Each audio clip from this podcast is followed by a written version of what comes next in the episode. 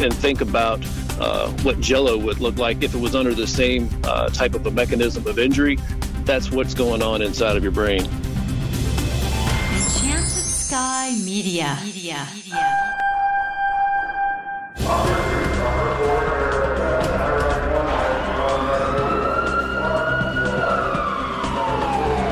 This is Code 3, the podcast for firefighters. Now, here's your host, Scott Orr. That's right, and I will not let Parkinson stop me. Thank you for joining me again on Code 3. Concussions and their effects have been in the news lately. Football players at all levels have experienced them, and some professionals have seen some pretty bad effects from too many concussions. And it turns out firefighters need to worry about them too. They happen and they can have the same kind of unfortunate results. That's our subject today, and my guest to talk about concussions is Matt Blankenship. He started as a volunteer firefighter and in 2003 he was hired by Henrico County, Virginia's Division of Fire. His fight against the effects of concussions in the fire service is a personal one as you're about to hear. Matt Blankenship, thank you for joining me on Code 3 today. Thank you for having me. God bless you for what you're doing. Thank you. Well, let's start at the beginning. What exactly is a concussion? Well, that's a good question. Funny thing about concussion is that there's actually not a, uh, a universal definition of concussion. I like to use the definition uh, that the uh, Concussion Legacy Foundation uh, uses. Um, they've been instrumental in being the education branch uh, for getting the the uh, information out there that concussions have been so bad and devastating for uh, professional sports. The way that they uh, define it is a concussion is a serious injury to the brain resulting in from rapid acceleration deceleration of the brain tissue with inside the skull. Rapid movement causes brain tissue to change shape which can stretch and damage brain cells. This damage can also cause chemical and metabolic changes within the brain cells, making it difficult for cells to function and communicate. So it's kind of a big definition, but since there's not a universal um, definition out there, I'd like to go with the ones that, that are actually at the forefront of getting uh, the information out there. And if I could simplify that a little bit, it sounds like what it's saying is a concussion is when your brain smacks the inside of your skull. Yeah, uh, and and that, and also uh, just the uh, rapid acceleration and deceleration can uh, make your brain uh, basically stretch and twist and do all kinds of things in there that it's not supposed to do. Your brain basically is the consistency of Jello. And so if you think about that, it's basically floating inside of your skull. And so whenever you have a rapid acceleration, deceleration, it can have a lot of forces going on inside of there that you might not be uh, uh, familiar with. But if you if you can uh, kind of piece it back in together and and and, and think about uh, what Jello would look like if it was under the same uh, type of a mechanism of injury, that's what's going on inside of your brain. Why don't helmets prevent concussions, or do they? Uh, that's actually a good a good point. Um, helmets d- don't prevent concussions. What helmets are really good at doing are preventing um, massive injury. Uh, you know, the um, skull fractures and and things like that. What they do, don't do and what they uh, they have never been able to do is prevent that acceleration deceleration. Uh, that if uh, that was the case and helmets prevented concussions, they would never have them in the NFL. Obviously, you know they uh, they wear helmets all the time and still have a massive problem with it. That's um, a good point. So even though we're wearing helmets, and that's that perfectly acceptable protocol, I'm not saying helmets are not necessary. Uh, they just don't necessarily uh, prevent the type of injury that we're talking about. Why has the culture of the fire service not taken concussions seriously up to this point? Well, I don't really think that it's not that they haven't taken it serious. I just don't think that they have made it. Um, I just don't think they were aware of it, to be honest with you. Um, it, it, took me a little bit of time to get used to uh, um, all these facts that were coming in when I started kind of digging into them. Um, the main one that I found was that, uh, according to the NFIRS reports, up to 15% of all firefighter injuries are head injuries, and that's the uh, that, that's pretty significant when you think about. Um, they did a uh, the study from 2006 to 2008, and so that makes it about 12,160 firefighter head injuries that were reported and documented uh, between those years. So that's about 4,000 uh, plus uh, documented firefighter head injuries. And I just don't think that people know that or, or are aware of it. And I think it, it's one of those things where not necessarily the fire service has dropped the ball, but it's kind of like, hey, here's a ball. What are we going to do with it? You have a personal reason for wanting to bring this issue to the forefront. Tell me about that. Yeah, so um, back in November of 2015, I was doing a training evolution at our drill school um, I had a 35 foot ladder um, fall um, on me. It threw me to the ground. Wow. I hit the I hit the back of my head on the asphalt, and then the ladder fell on top of me again. Uh, it damaged the helmet. Uh, it was, you know, a pretty significant uh, event. Um, I had um, my elbow, uh, uh, the bursa sac in my elbow had ruptured. Um, it, it, had swelled up to about the size of, of the of a softball. Um, you know, some cuts and lacerations and bruises and stuff. But um, what was kind of more shocking to me was the fact that it, the concussion symptoms that I had um, initially, you know, were the um, seeing stars and some double vision and headaches and stuff got worse over a period of a couple of weeks. And then they just continued to stay um, uh, real bad to the point where I was I was really pretty miserable for a long period of time. Did you have a loss of consciousness? I did not. Uh, as far as people could tell, and as far as I could tell, basically, when you can get a concussion, you can your brain can sometimes just switch automatically to what they call like an autopilot mode. And I think that's about where I was because I don't really remember getting from the drill school to the hospital and certain portions of, of the, the hospital stay. Um, it wasn't really till after uh, later that day that I started kind of coming around a little bit more. Um, but nothing that I was doing um, was obvious to the people around me that you know this is a potentially career-ending injury, um, and so I, I just uh, um, kind of made it through um, the rest of the couple of days, and then you know things things got worse. So how did they end up resolving themselves? Uh, well, a lot of the symptoms haven't resolved themselves. I ended up having um, about 25% of my peripheral vision is gone.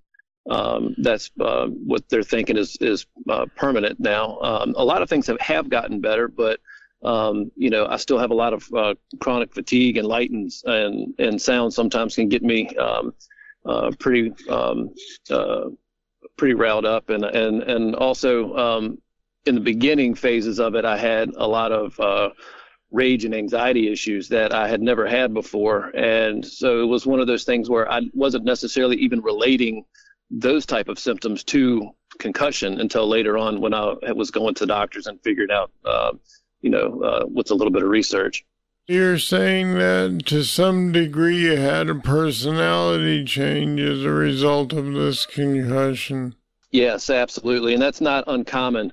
Um, I didn't know it at the time either, but um, there's basically four different brackets of uh, concussion symptoms that you can have. There's probably over 20, uh, 23, 24 uh, symptoms of concussion, but they can kind of be stacked into four different categories.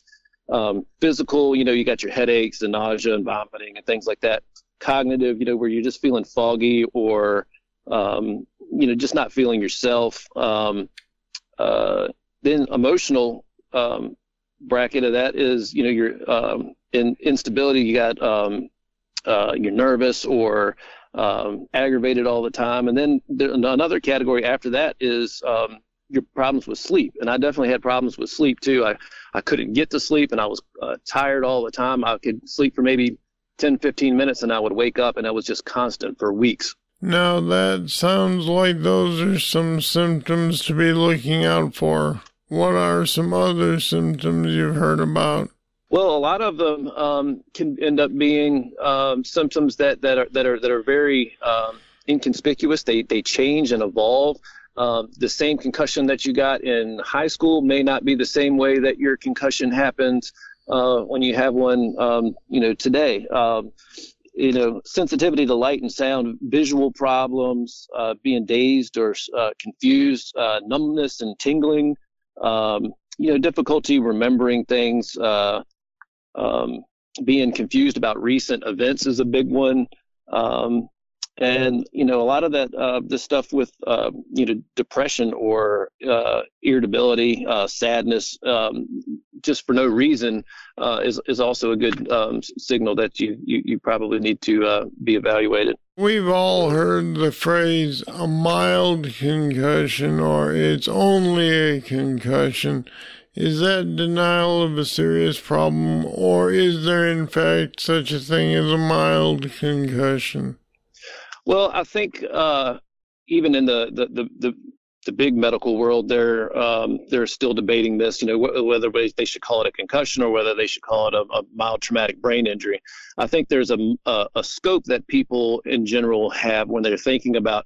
You know, they think of concussion as you know a, a mild injury, and they think of traumatic brain injury as someone in a vegetative state. You know, I think calling it TBI is a little scary because it suggests that it could be a serious problem, but maybe that's what we need. Yeah, I think so too. And I think uh, what they're looking at maybe is to change the mild uh, to a different word. Um, and that would certainly be appropriate because any concussion, um, it may be mild and most of them go away pretty, uh, pretty soon if they're treated right um, with rest and um, and and just kind of knowing what what to expect. But then at the same time, it, it's not really mild when you think about the long term effects that uh, a concussion can have that most people aren't aren't even aware of. What kind of actions would you want to see fire departments take to deal with this whole issue? Well, I have a, a couple of steps that I, I would like to recommend. Um, first off, education's got to be number one uh, and most uh, sporting events and um, student athletes, especially, uh, they have to go through an annual um, uh, education process on the current concussion research and laws and risk for um, for uh, concussions, um, and that's usually varied state by state. Um, but we could definitely do something like that. I'd like to also establish some type of benchmarks that we can pull firefighters for evaluation from. Uh, and that's you know certain benchmarks like like a, uh, if they're involved in a motor vehicle accident or a fall collapse um, or if they're exhibiting any type of signs and symptoms they need to be pulled immediately and evaluated. Um, another tool that we could use in the fire service is baseline and sideline tests. Um, there's a, a, couple out there that are that are really good. Um, they're using them in most sporting events now.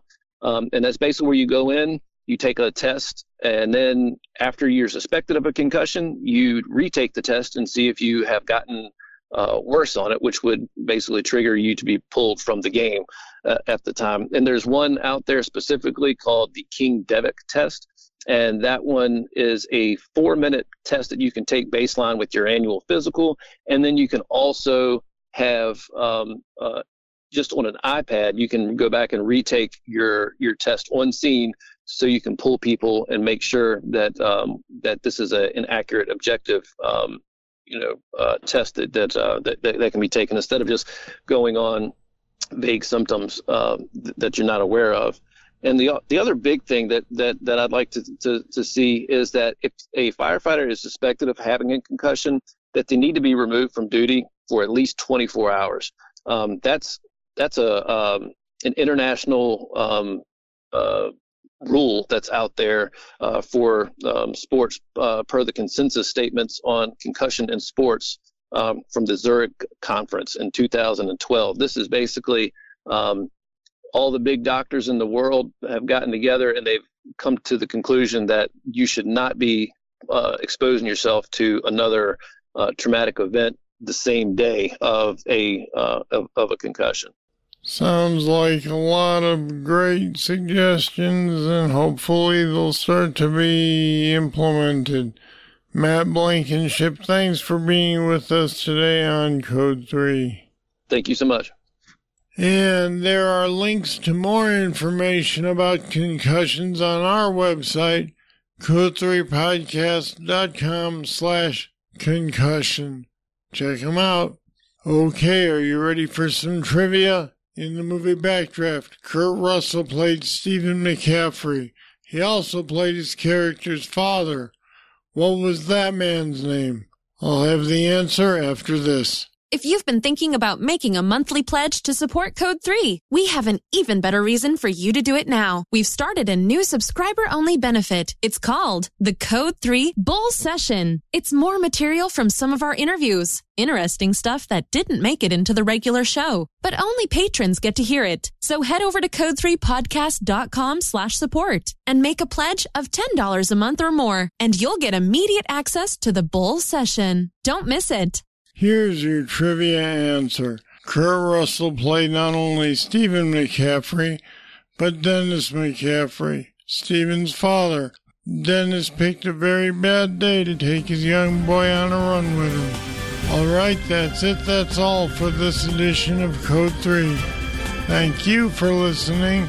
I'm Scott Orr, and until next time, I'll see you later. Code 3 is a production of Enchanted Sky Media. To get in contact with us, visit code3podcast.com. And if you haven't subscribed yet, you should. Don't miss an episode. Find us at the Apple iTunes Store, Google Play, or wherever you get your podcasts.